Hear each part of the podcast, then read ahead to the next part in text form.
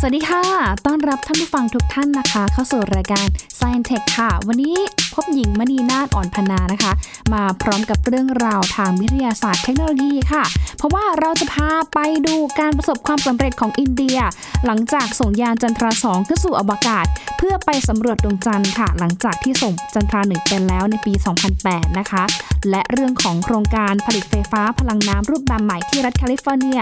และเทคโนโลยี Hyper-Sub ค่ะ เทคโนโลยีเรือดำน้ำผสมเรือสปีดโบ๊ทด้วยเป็นยังไงติดตามกันได้ค่ะ ในเรื่องของ Science Tech ในวันนี้ค่ะ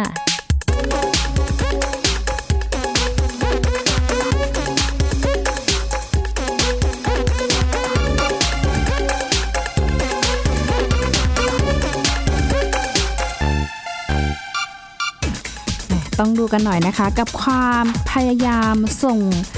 ยานขึ้นไปสำรวจดวงจันทร์ของนานาชาติค่ะ หลังจากที่วันที่ 20 กรกฎาคมที่ผ่านมานี่เองนะคะ ครบรอบ 50 ปีของการส่งมนุษย์ขึ้นไปสำรวจดวงจันทร์เป็นครั้งแรกของโลกกับภารกิจอพอลโล 11 ค่ะ ซึ่งครั้งนั้นนะคะก็ก่อให้เกิดวิทยาการต่างๆ มากมาย รวมไปถึงโครงการส่งมนุษย์ไปสำรวจดวงจันทร์อย่างต่อเนื่อง เรื่อยมาจนถึงปี 1972 นะคะ แต่ว่าหลังจากปีนั้นมานะคะก็ไม่มีโครงการส่งมนุษย์ขึ้นไปดวงจันทร์อีกเลย มีแต่ที่จะส่ง ยานนะที่เป็นโรบอทหรือแม้แต่ยานที่สามารถส่งข้อมูลทางไกลเนี่ยไปสำรวจดวงจันทร์ด้วยนะคะ จะเห็นได้ว่าในช่วงหลังๆ เองนานาชาติ ไม่ว่าจะเป็นสหรัฐอเมริกานะคะ ยุโรปนะคะรัสเซียนะคะ อินเดียแล้วก็จีนเองเนี่ยต่างมีความพยายามส่งยานขึ้นไปสำรวจในดวงจันทร์ด้วยนะคะ ก็ถือว่าเป็นอีกหนึ่งความก้าวหน้าวิทยาการเทคทางเทคโนโลยี ในอวกาศนะคะที่มนุษย์นั้น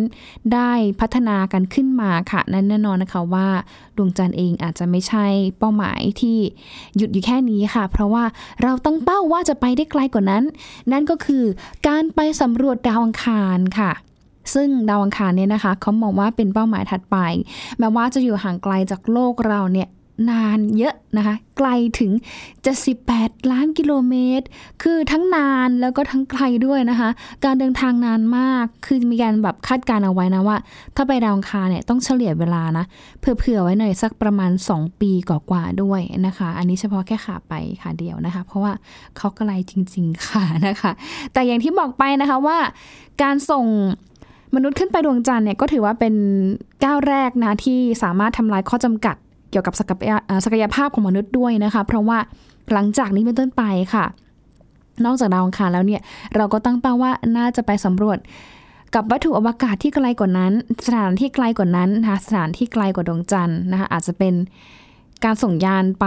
อีกในระบบสุริยะหนึ่งก็เป็นได้นะคะเพราะว่าอย่างที่บอกไปว่าประมาณ 4-5 ปีที่ผ่านมาเราก็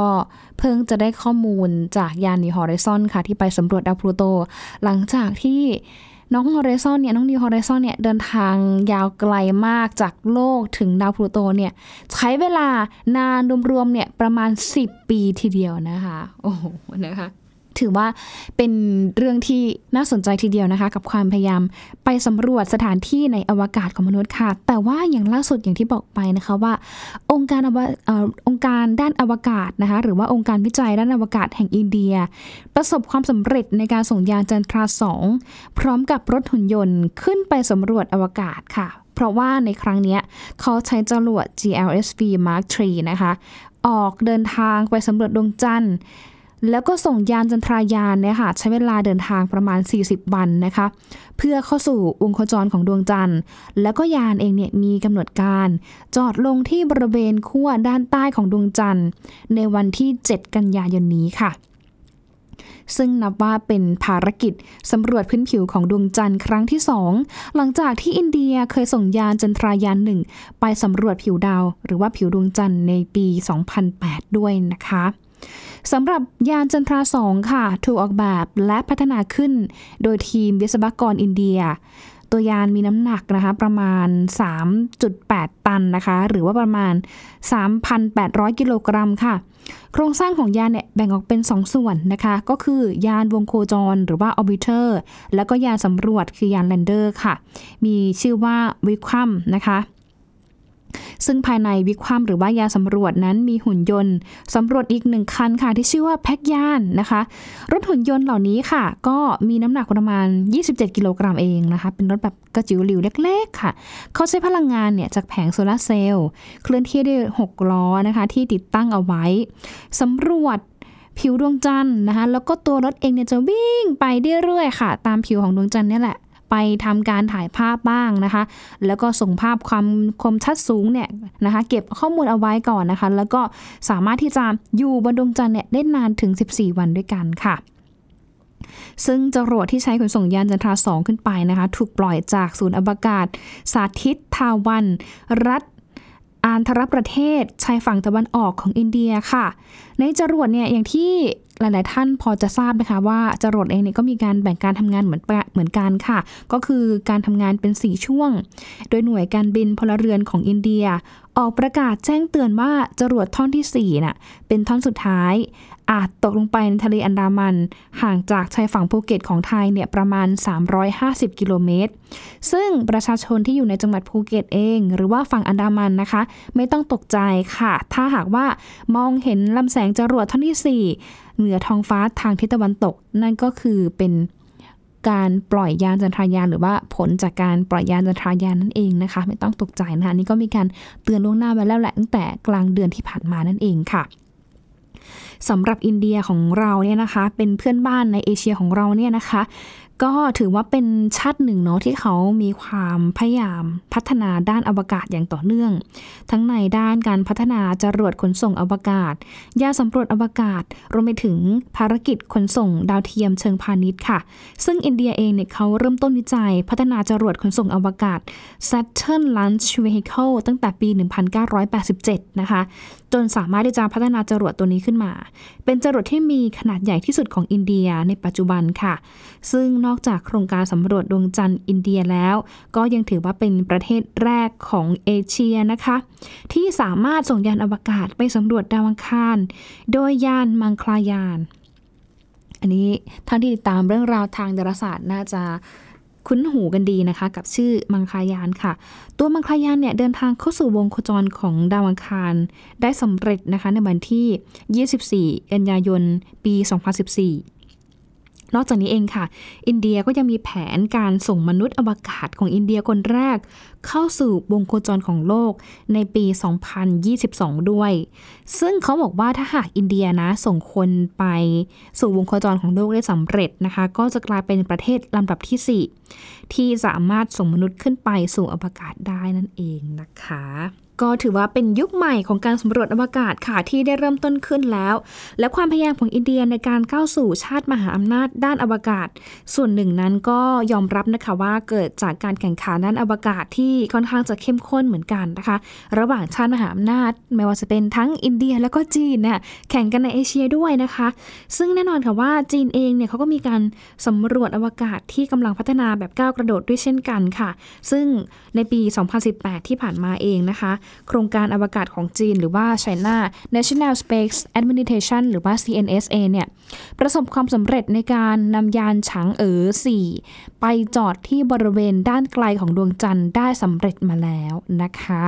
แน่นอนค่ะว่าการแข่งขันพัฒนาเทคโนโลยีอวกาศนั้น ไม่ใช่สิ่งที่สูญเปล่า เพราะหลายคนบอกว่าผลลัพธ์ที่ได้นั้น นอกจาก มีความสำเร็จในภารกิจแล้วนะคะยังมีงานวิจัยอื่น ๆ ที่เกี่ยวข้องกับการส่งยานขึ้นไปสำรวจสถานที่ในอวกาศด้วยนะคะไม่ว่าจะเป็นงานด้านวัสดุศาสตร์นะคะ การปลูกพืช ระบบการดำรงชีพ เครื่องมือทางการแพทย์และก็ยารักษาโรคด้วยนะคะ รวมไปถึง แน่นอนค่ะว่าส่งอะไรไปเนี่ยก็ต้องใช้แรงงานคนใช้ทักษะคนใช่ไหมคะ คนก็จะเก่งขึ้นด้วยค่ะ เพราะว่าคนเองเนี่ยถูกพัฒนาในสาขาที่เกี่ยวข้องอีกจำนวนมากค่ะ ซึ่งสิ่งเหล่านี้แหละเขาบอกว่าเป็นอันวิสงแล้วก็เป็นปัจจัยในการพัฒนาประเทศให้มีความก้าวหน้าทางเทคโนโลยีค่ะ อย่างที่บอกไปนะคะว่า หลายท่านอาจจะเข้าใจว่าเอ๊จริง ๆ แล้วเนี่ยเรื่องราวทางดาราศาสตร์เนี่ย มันไกลตัวแล้วนะ มันเกี่ยวอะไรกับเราบ้าง จริง ๆ แล้วเกี่ยวนะ เคยได้ยินคำว่าเด็ดดอกไม้สะเทือนดวงดาวไหมคะ นั่นแหละนะคะ คือทุกอย่างล้วนเกี่ยวข้องเกี่ยวพันกัน เพราะว่าทุกคนทุกสรรพสิ่งอยู่ในในหน้าที่นี้นะคะล้วนอยู่ในเอกภพนะเพราะฉะนั้นเนี่ยเรื่องราวที่เกิดขึ้นบนโลกเนี่ยก็เป็นเรื่องของเอกภพด้วยเช่นกัน แล้วความรู้ที่ได้จากการสำรวจทางดาราศาสตร์นี่แหละนะคะนำมาซึ่งการพัฒนา เทคโนโลยีเครื่องมือต่างๆ มากมายที่ส่งผลต่อชีวิตประจำวันของเราค่ะ นั่นก็คือในเรื่องของการผลิตกล้องถ่ายรูปกล้องถ่ายภาพ อันนี้ก็มาจากความรู้ทางดาราศาสตร์นะคะ แผนที่นะคะ การผลิตวัสดุศาสตร์นะคะ วัสดุที่มีความแข็งแรงทนทานนะคะ อุปกรณ์ทางการแพทย์นะคะ หรือแม้แต่เทคโนโลยีด้านอาหาร อันนี้ก็ล้วนมาจาก ได้อันนิสงจากการสำรวจอวกาศด้วย แล้วก็อีกอย่างหนึ่งที่หลายท่านนะคะ น่าจะผูกพันใช้ทุกวันนะคะ แต่ว่ายังไม่รู้ว่าเนี่ยมันคืออันนี้ส่งจากการศึกษาด้านดาราศาสตร์นั่นแหละนะคะ นั่นก็คือไมโครเวฟค่ะ การใช้คลื่นไมโครเวฟนะคะ ที่ได้ความรู้จากดาราศาสตร์เนี่ย เอามาคลื่นไมโครเวฟตัวนี้แหละมาอัดแอปประยุกต์ใช้ในการอุ่นอาหารทำให้อาหารอุ่นขึ้นนั่นเองค่ะ เดี๋ยวพูดไปเนี่ยนะคะ จะหาว่าโม้ค่ะ แต่ช่วงนี้เดี๋ยวหญิงพาท่านผู้ฟังนะคะ ไปดูบรรยากาศกันหน่อย ย้อนอดีตกันหน่อยนะคะ ในช่วง 50 ปีที่ผ่านมา กับภารกิจอพอลโล 11 ที่หลายคนตั้งข้อสังเกตเหมือนกันนะคะว่า เอ๊ะ เรื่องนี้จริงหรือเปล่าที่คนไปเหยียบดวงจันทร์ แล้วทำไมถึงมีการกล่าวถึงกันมาอย่างยาวนาน เพราะว่าบางกลุ่มก็ตั้งข้อสังเกตว่า เอ๊ะ ไปถ่ายอยู่ในสตูดิโอหรือเปล่า แล้วก็มาแหกตาชาวโลก สรุปว่าเนี่ยเรื่องนี้นะคะ มนุษย์ไปเหยียบดวงจันทร์เนี่ยเป็นเรื่องจริงหรือเปล่าไปฟังกันค่ะ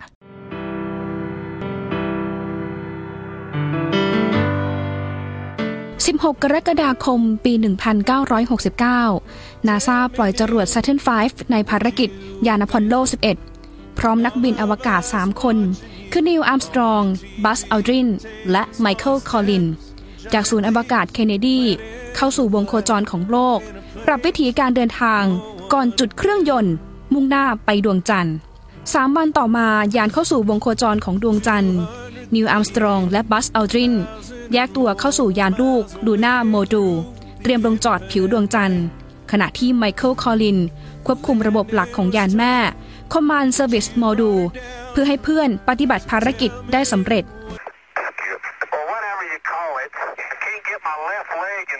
จนกระทั่งวันที่ 20 กรกฎาคม ปี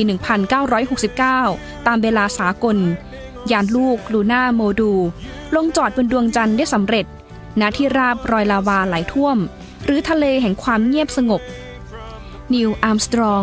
ลงจากยาน เหยียบพื้นผิวดวงจันทร์เป็นคนแรกของโลก ต่อด้วยบัซ อัลดรินภารกิจนี้เดินทางไป 4 วันกลับ 3 วันอย่างปลอดภัย ตอกย้ำภาพความสำเร็จ คือรอยเท้าบัสอัลดริน บนพื้นผิวดวงจันทร์ ที่ถ่ายโดยนิวอาร์มสตรอง เจ้าของวาทะเด็ดก้าวเล็กๆ ของมนุษย์คนหนึ่ง แต่เป็นก้าวที่ยิ่งใหญ่ของมนุษยชาติ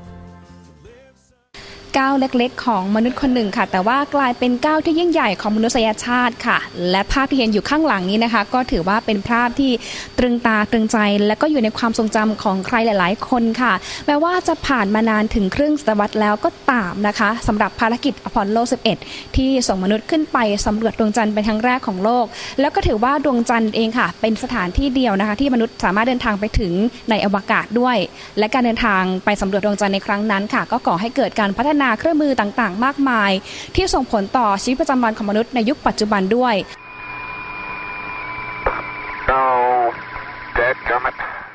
การส่งมนุษย์ไปสำรวจดวงจันทร์ถือเป็นเหตุการณ์ครั้งประวัติศาสตร์สำคัญของโลก กับภารกิจท้าทายนี้ร่องรอยต่างๆ ที่เกิดขึ้นเมื่อ 50 ปีก่อน ยังคงอยู่พื้นผิวดวงจันทร์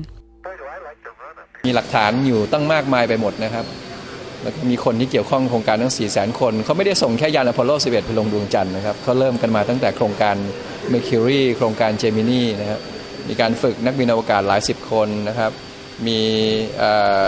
การเก็บตัวอย่างดวงจันทร์กลับมา แม้กระทั่งซากของยานที่ที่จอดอยู่ หรือแม้กระทั่งรอยเท้านักบินอวกาศนะครับ ยานอวกาศ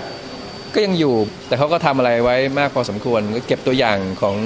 หินดินนะฮะฝุ่นละอองนะฮะเพื่อศึกษาทางธรณีวิทยากำเนิดของดวงจันทร์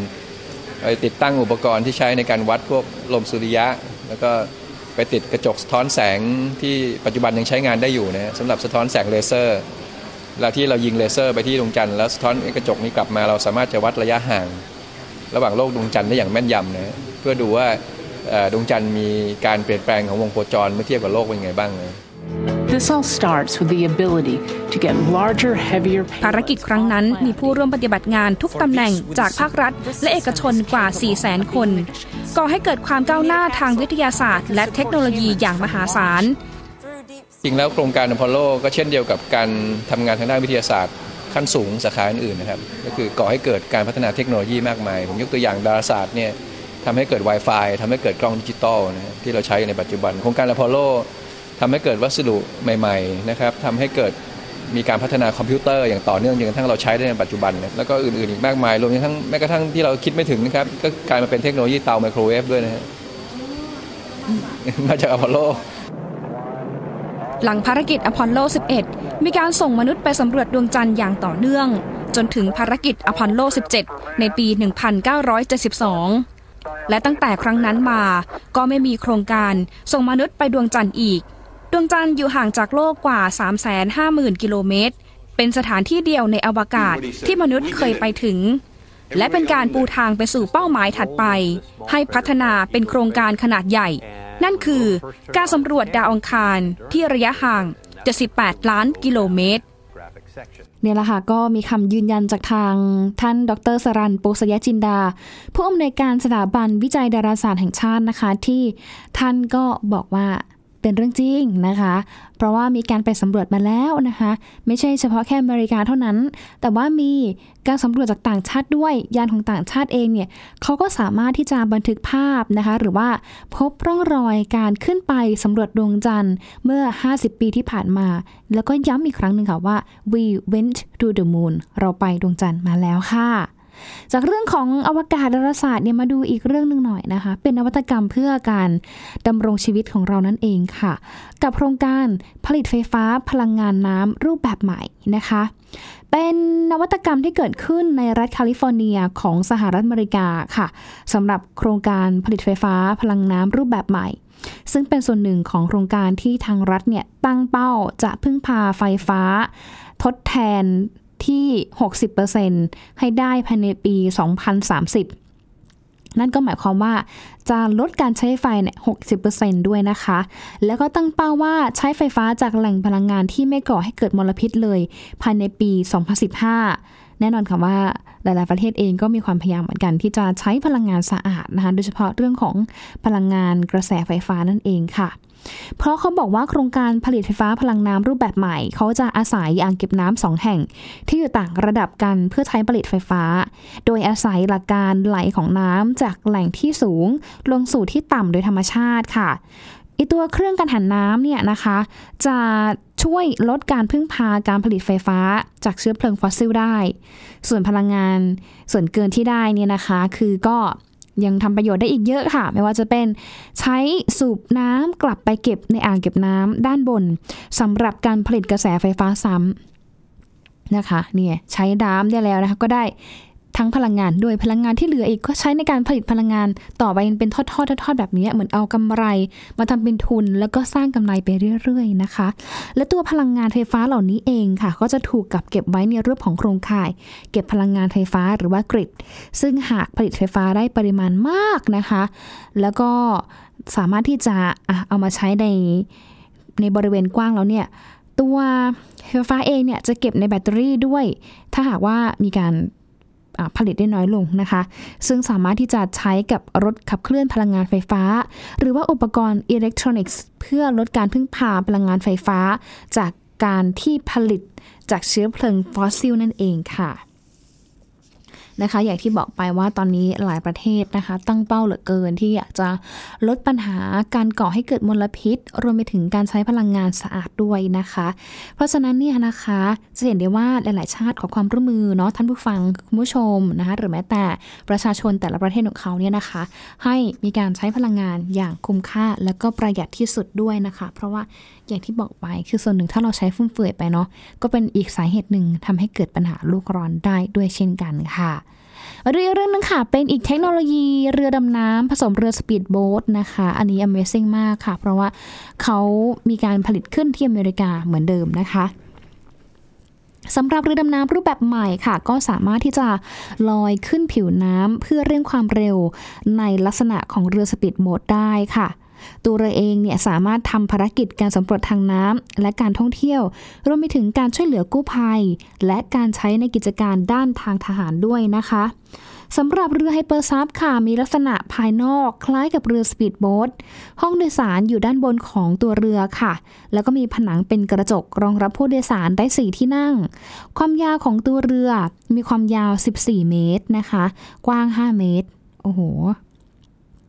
ก็ ขนาดนี้ก็จะพอๆกับบ้านทาวน์โฮมเลยนะคะ อันนี้ไม่รวมความสูงนะคะ ซึ่งตัวเรือเองเนี่ยเขาบอกว่ามีน้ำหนักประมาณ 13 ตัน สามารถเดินทางบนผิวน้ำในลักษณะของเรือสปีดโบ๊ทได้ ที่ความเร็วสูงสุดนะคะ ตั้งใจฟังให้ดีค่ะ ขีดเส้นใต้สองเส้นใต้เลยนะคะ 48 กิโลเมตรต่อชั่วโมง แล้วก็มีการใช้เครื่องยนต์ขนาด 480 แรงม้าจำนวน 2 เครื่อง สามารถเดินทางได้ไกลถึง 800 กิโลเมตร ต่อการเติมเชื้อเพลิงหนึ่งครั้งทีเดียวนะคะ นี่ไปท่องทะเลกว้างได้เลยนะคะ ทีนี้เขาบอกว่าโหมดการทำงานของเรือเนี่ยมันก็มีหลายโหมดเหมือนกัน เพราะว่าถ้าหากมีการปรับโหมดเป็นเรือดำน้ำตัวเรือเนี่ยก็จะใช้พลังงานไฟฟ้าแบตเตอรี่ขนาด 272 กิโลวัตต์ต่อชั่วโมง หรือสามารถที่จะดำน้ำเนี่ยลึกสุดประมาณ 366 เมตรนะคะทำความเร็วใต้ผิวน้ำประมาณ 10 กิโลเมตรต่อชั่วโมงค่ะ แล้วก็สามารถดำน้ำได้นานถึง 12 ชั่วโมง